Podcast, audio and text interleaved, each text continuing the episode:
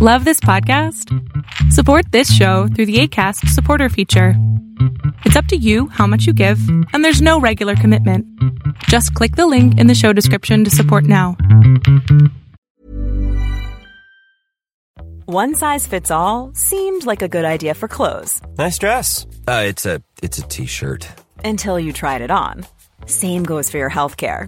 That's why United Healthcare offers a variety of flexible, budget friendly coverage for medical, vision, dental, and more. So, whether you're between jobs, coming off a parent's plan, or even missed open enrollment, you can find the plan that fits you best. Find out more about United Healthcare coverage at uh1.com. That's uh1.com. Quality sleep is essential. That's why the Sleep Number Smart Bed is designed for your ever evolving sleep needs. Need a bed that's firmer or softer on either side? Helps you sleep at a comfortable temperature? Sleep Number Smart Beds let you individualize your comfort so you sleep better together. JD Power ranks Sleep Number number 1 in customer satisfaction with mattresses purchased in-store. And now, save 50% on the Sleep Number limited edition Smart Bed for a limited time. For JD Power 2023 award information, visit jdpower.com/awards. Only at a Sleep Number store or sleepnumber.com.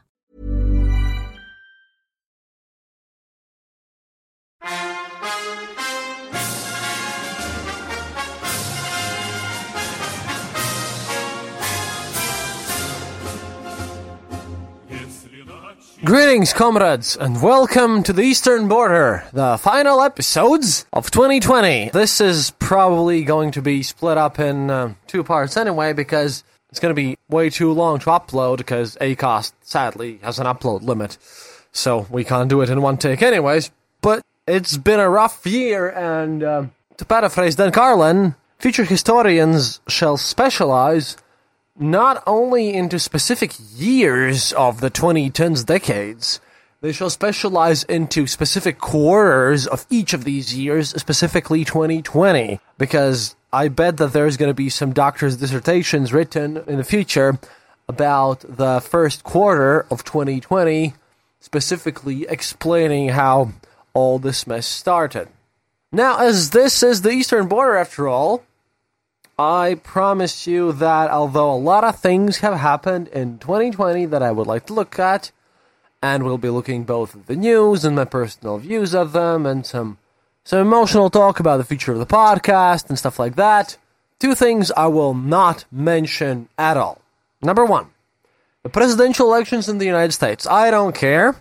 The only thing I care about are the sanctions, which I'll mention when need be. But hey, it's um, totally out of my sphere of understanding, and, um, well, let's just say, who am I to judge? And secondly, as everyone and their grandmother and the kitchen sink is mentioning as the number one event that had happened in the past year, the whole COVID thing, which is still upon us, and, well, our government has put on some strict scheduling regulations on it, and I bet everyone who's listening also has their government being strict on this whole thing and it's changed their lives and whatnot.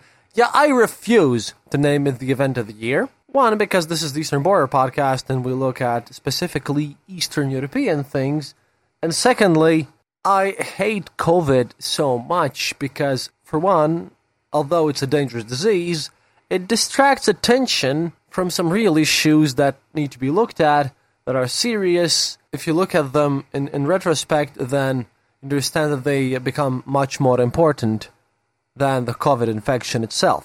I mean, for one, let's look at Hungary, okay? Let's look at Hungary, and I haven't looked at them much in the series, but during the first COVID wave at the kind of April, May this year, Viktor Orban, the president of Hungary, declared an emergency status and basically, well, made sure the constitution does not work until the end of it, and, well, the COVID hasn't ended. And we don't know what to do with COVID, to be honest. And I think at one point it's just too much. Seriously, we should just maybe try to move on a bit. And vaccines won't help because there are repeat infections as well. So we just have to kind of maybe try to start to accept the fact that it's going to be a part of our lives and screw the masks and let just, you know, increase the funding for medical personnel who are the heroes of the year, mind you, but still. Just Is it worth sacrificing the world's economy for this?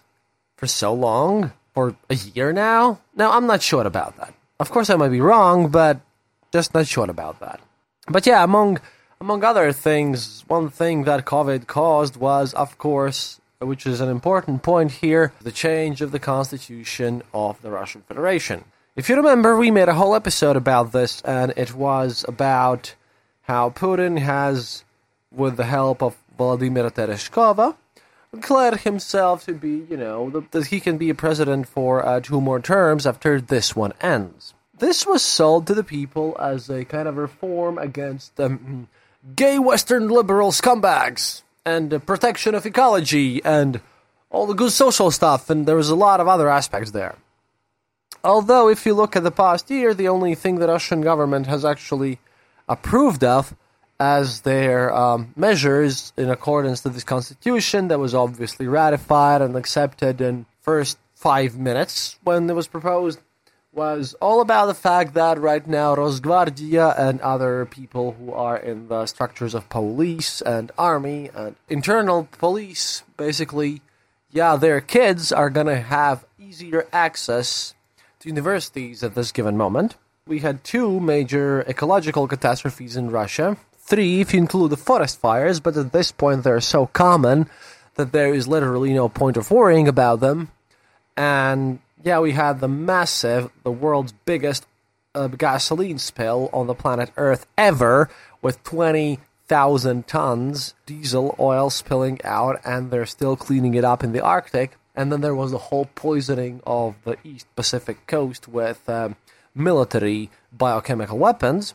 And yeah, even though the new constitution promised there would be uh, kind of more social guarantees and that the people would have more choice in the matter and that it would protect family family rights and everything. Yeah, after those family rights too, besides the ecology that wasn't realized and the and the fact that economy collapsed and everything. Well, basically beating up your wife is now legal in Russia because they not only did not ratify any laws about domestic violence, they even decriminalized domestic violence in the sense that, yeah, starting with the, with the new year, it is now totally legal to beat up your wife in Russia. Another uh, Gosduma project that is just on the papers right now, not been done yet, but that's coming towards us, is that the monitoring of all the opinions about any laws of Gosduma shall be underdone by the FSB starting from next year because, well, why not? even just journalistic opinions, but opinions that do not adhere to the official line, and I'm quoting from the text here, yeah, that, that might become illegal.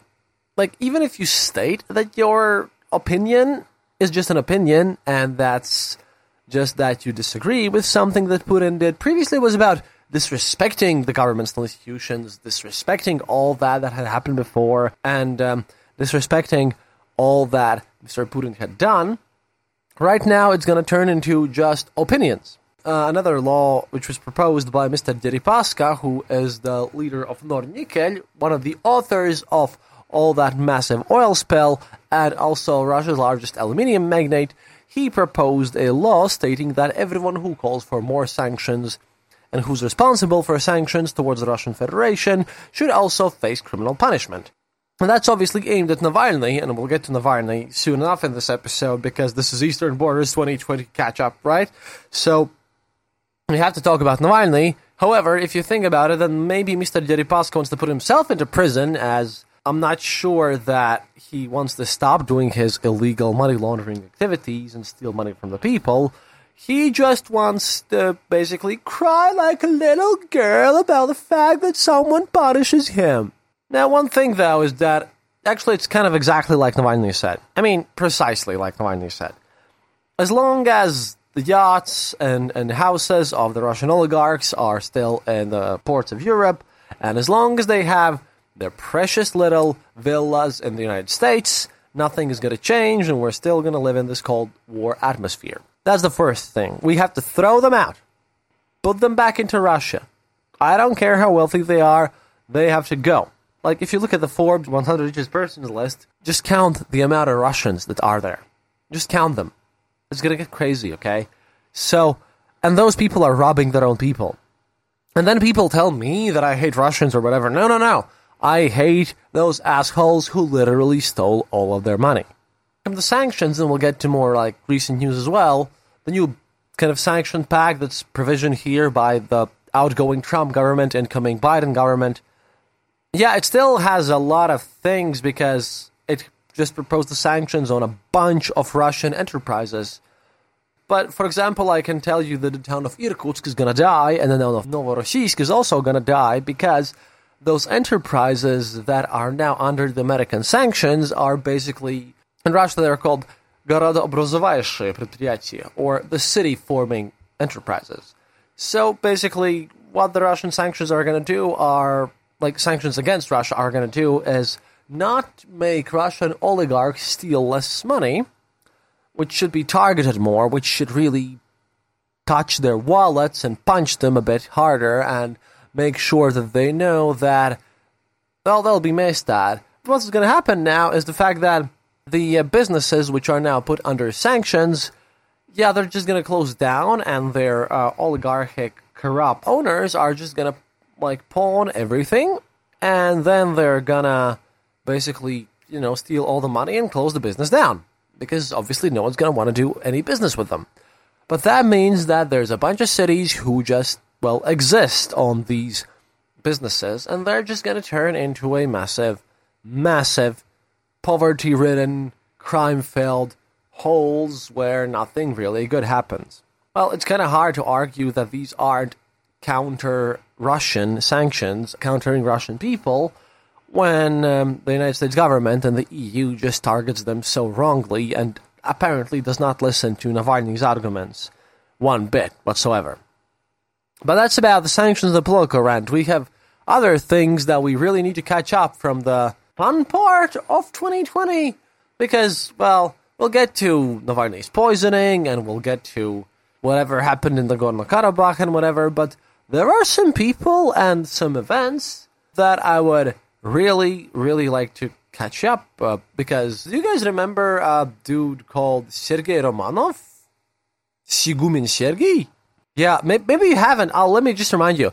I told you earlier this year that this guy was an ultra orthodox Russian person who was also on the extremely far right, who had basically captured a orthodox kind of a parish, a monastery, women's monastery at that, where he had um, built his own kind of covenant of things and was going very much anti Putin and also gone completely crazy, supporting all the anti vaccination bullshit and uh, the fact that Bill Gates is now going to put chips into all of us. Well, that's come to an end. Let's take a look at that first because, oh boy, we have a lot of things to take a look at.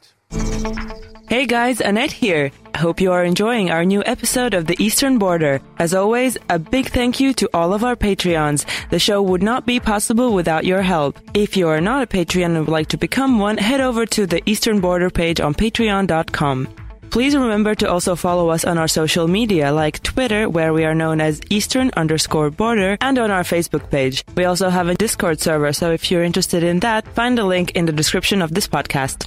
That's it for now. See you online. This podcast brought to you by RussianVoiceovers.eu. Enjoy.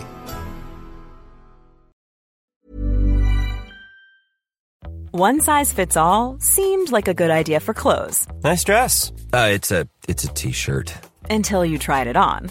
Same goes for your healthcare. That's why United Healthcare offers a variety of flexible, budget friendly coverage for medical, vision, dental, and more. So, whether you're between jobs, coming off a parent's plan, or even missed open enrollment, you can find the plan that fits you best. Find out more about United Healthcare coverage at uh1.com. That's uh1.com.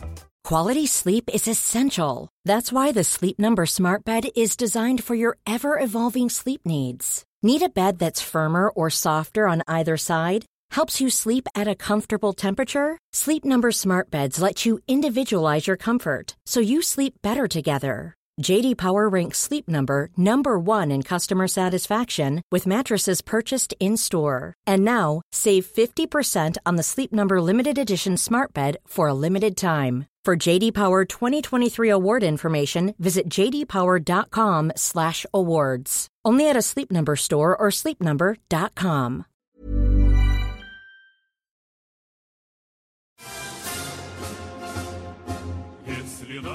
So, let's look at all the nice insanity, because fun studies are still fun. In the early hours of December 29th, a SWAT team stormed the Srednyouralsk Women's Monastery outside of Yekaterinburg and arrested Sergei Romanov, Shigumen Sergei, one of the region's most well-known priests, who was excommunicated from the Russian Orthodox Church earlier this year. Romanov was taken to Moscow, where a district court remanded him in custody for the next two months on charges of inciting minors to suicide, which is a fun charge for an Orthodox priest, obviously. You have to agree here.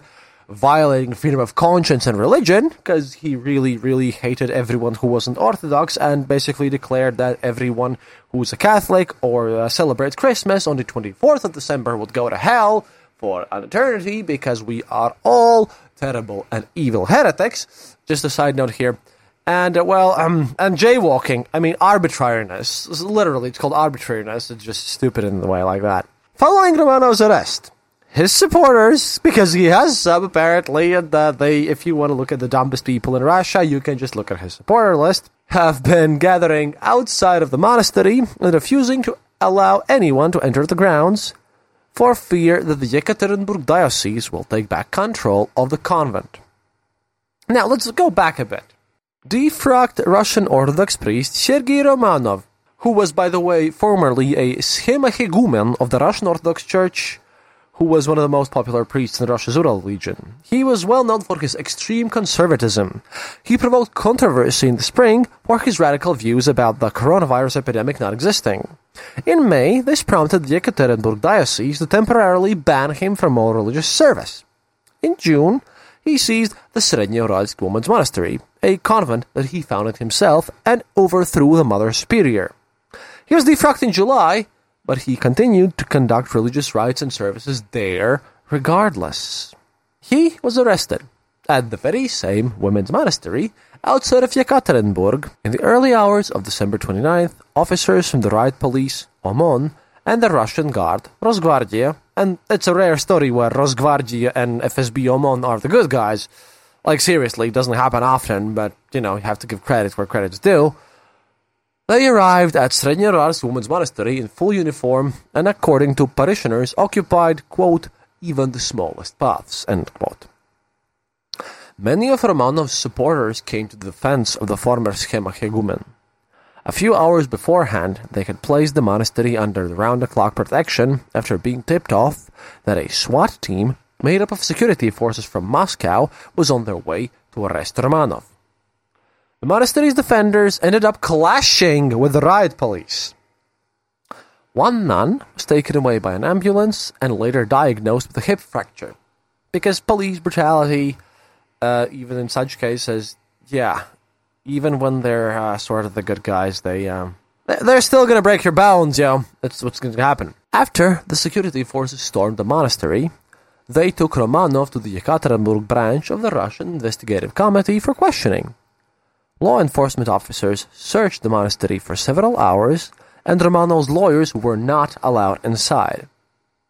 Parishioners said that the security forces smashed the convent's rooms and knocked out windows. And yeah, why why this whole thing happened? Besides his ultra orthodox, extremely well, he's so far to the right that he believes that Putin is not even a rightful czar and is not violent and aggressive and is not suppressing human rights enough. Just just saying. But a criminal case has been opened against Sergei Romanov on charges of inciting children to commit suicide. Basically, a source in law enforcement told the Russian state news agency TASS about this. Romanov's lawyer also confirmed that said charges were brought against the former priest. Romanov refused to respond to questions from investigators because he wasn't allowed to speak to his lawyer in private, the business newspaper Kommersant reported. The authorities then decided to escort Romanov to Moscow. According to his defense lawyers, Romanov has refused to plead guilty to the accusations. The investigative committee's Sverdlovsk regional branch declined to comment on the case. The criminal investigation was launched over a recording of one of Romanov's sermons. And yes, this is not private phone calls, this is not conversations, this isn't something that he would do in a frenzy in front of a crowd. This is a sermon. Because on December the 5th, Romanov's spokesperson Vsevolod Moguchev published a video on YouTube of a sermon titled For Faith and Christ We Stand to the Death. During his speech, given in the monastery, Romanov spoke about the Venerable Yelena Divyeyskaya, Saint Seraphim of Sarov blessed to die in place of her brother. After telling the story, Romanov asked some of his audience if they were prepared to die, quote, so that Russia can live, so that younger children can live, end quote. Lawyer Dmitry Savchenko, who represents the monastery, said that the sermon wasn't about suicide, but about self-sacrifice for the sake of people, and about patriotism. And yeah, if you think about it, this is the kind of patriotism that even Putin doesn't really like. A criminal case was opened at the request of the Sverdlovsk region's Commissioner for Children's Rights, Igor Morokov, who asked the prosecutor's office to look into the video on the grounds that Romanov's statements, quote, run contrary to the law prohibiting information harmful to children, end quote. Sergei Romanov has faced administrative fines on two previous occasions for inciting hatred and enmity and disseminating false information to public interest. Romanov is involved into another criminal case of violations of the right of freedom of consciousness and religion, and on arbitrariness, which is basically, you know, being a shithead, apparently. The case was launched at the request of representatives from the Yekaterinburg diocese, who said that they were barred from entering the Srednyouralsk women's monastery when they wanted to inventory the convent's property. Romanov's lawyer, Svetlana Gerasimenko, has confirmed her client is facing both of the aforementioned criminal charges linked to the case. The Russian Investigative Committee has not commented on the proceedings, but you have to admit that this is one of the one of the weirdest and most fun cases of the year, and it really deserves to be put on here. Uh, to be honest, after Romanov's arrest, a video he recorded at the Investigative Committee's office in Yekaterinburg began circulating online. Addressing his parishioners, the former priest said, quote, To all of you, to the monastery and all of my children, I love you. I hug you tightly. I'm fine. Pray. God forgive them. They don't know what they're doing. There's no need to do anything. What happened is that everyone has their own cross. Says a person who really, really is for uh, women's circumcision and cutting off clitoris and putting gay people in concentration camps and shooting them to death. Oh, and also the United States need to be nuked and the EU as well because we're all evil. Wow, nice little words from you, Mr. Uh, Mr. Romanov. Just uh, to put things in perspective. Dozens of Romanov supporters began gathering near the Srednyouralsk Women's Monastery in the early hours and into the morning of December 29th. In the morning, they stood closely together and started singing, refusing to let anyone inside. Apparently, they feared that the representatives of the Yekaterinburg diocese will come and take control of the monastery. Hardly any of those present obviously wore any protective masks despite the ongoing coronavirus epidemic. The police blocked the monastery's entrance, and the policeman was spotted on the property. The regional commissioner for human rights, Tatiana Merzlyakova, also visited the scene. The Russian Orthodox Church expressed its regret that Sergei Romanov and his followers didn't listen to the Church's repeated calls for repentance and correction. This was stated by the head of the Synodal Department for the Church's relations with society and mass media, Vladimir Legoyda, on the Telegram, which they tried to block previously, but who cares at this point? Quote, the Church always prays for its children, especially those who have gone astray and are misguided. I am sure that the priests of Yekaterinburg Diocese will do everything to establish peace at the Srednyouralsk Women's Monastery as soon as possible and restore a healthy church life, Legoyda wrote. At the same time, the Yekaterinburg Diocese expressed concern about the spiritual and psychological condition of the people of the seized monastery and noted that the convent's novices are in need of spiritual help. The head of the diocese's social services department, archpriest Yevgeny Prichopenko, has been dispatched to the monastery. So that's a nice little update and an end of um, our Igumen Sergei. But you know, even though he looks kind of good and nice, at one point even kind of the guys look kind of the good guys, there are still some things that need to be said even before we get to Navalny and everything, because that's obviously going to be my um, my number one thing here. Because, well, this crackdown symbolizes one of the things that's happening right now in Russia, and one of them is the um, updated foreign agent laws. I'm going to talk about that because, again, that's one of the more important things that has happened both lately and this year. And that's a direct following of the Nagorno Karabakh conflict. Because in Armenia, Pashinyan's facing mass demonstrations, and a lot of people in Russia, and Putin's still supporting Belarus. But he kind of wants to keep his old crumbling empire in check, just just a bit, you know, just a bit, so that he could at least maintain some modicum of control over everything happening there. Thus, the new laws about who is considered a foreign agent needs to register as such and would need to be under specific new sanctions if it would come to that. Let's take a look at these new laws, and uh, it's going to shock you a bit. Needs to be spoken about, though. Thank you for listening to the Eastern Border. If you have any comments or specific details you'd like to know, you're welcome to leave it in the comment section on our site, theeasternborder.lv, and we'll rummage even to the western border to find you an answer. Like this podcast, subscribe to us on iTunes, Stitcher, or on our RSS feed. Happiness is mandatory. Good reviews and donations feed the farmers of our kolkhoz in the great motherland. The Eastern Border salutes you. This podcast is part of the Dark Myths Collective. Visit darkmyths.org for more shows like this one The Dark Myths Void.